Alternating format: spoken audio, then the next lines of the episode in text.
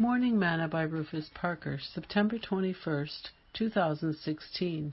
Blessed is every one that feareth the Lord, that walketh in his ways.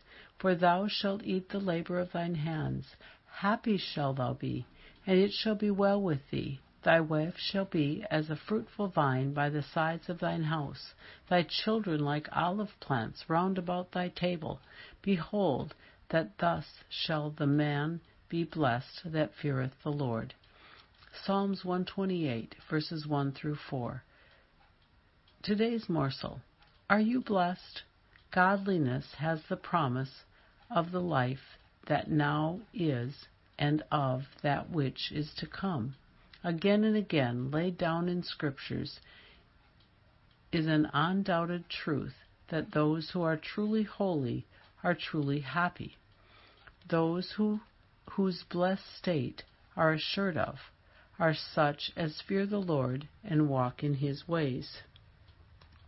Those who have a deep reverence of God in their spirit and who show evidence of it by a regular and constant conformity to his will will be blessed. If we fear God and walk in his ways, all shall be well with us while we live, and even better when we die, and best of all, in eternity we will reign with him forever and ever. Sing, I am blessed, I am blessed. Every day that I live, I am blessed. When I wake up in the morning till I lay my head to rest, I am blessed, I am blessed. Thought for today. Blessed is every one that feareth the Lord.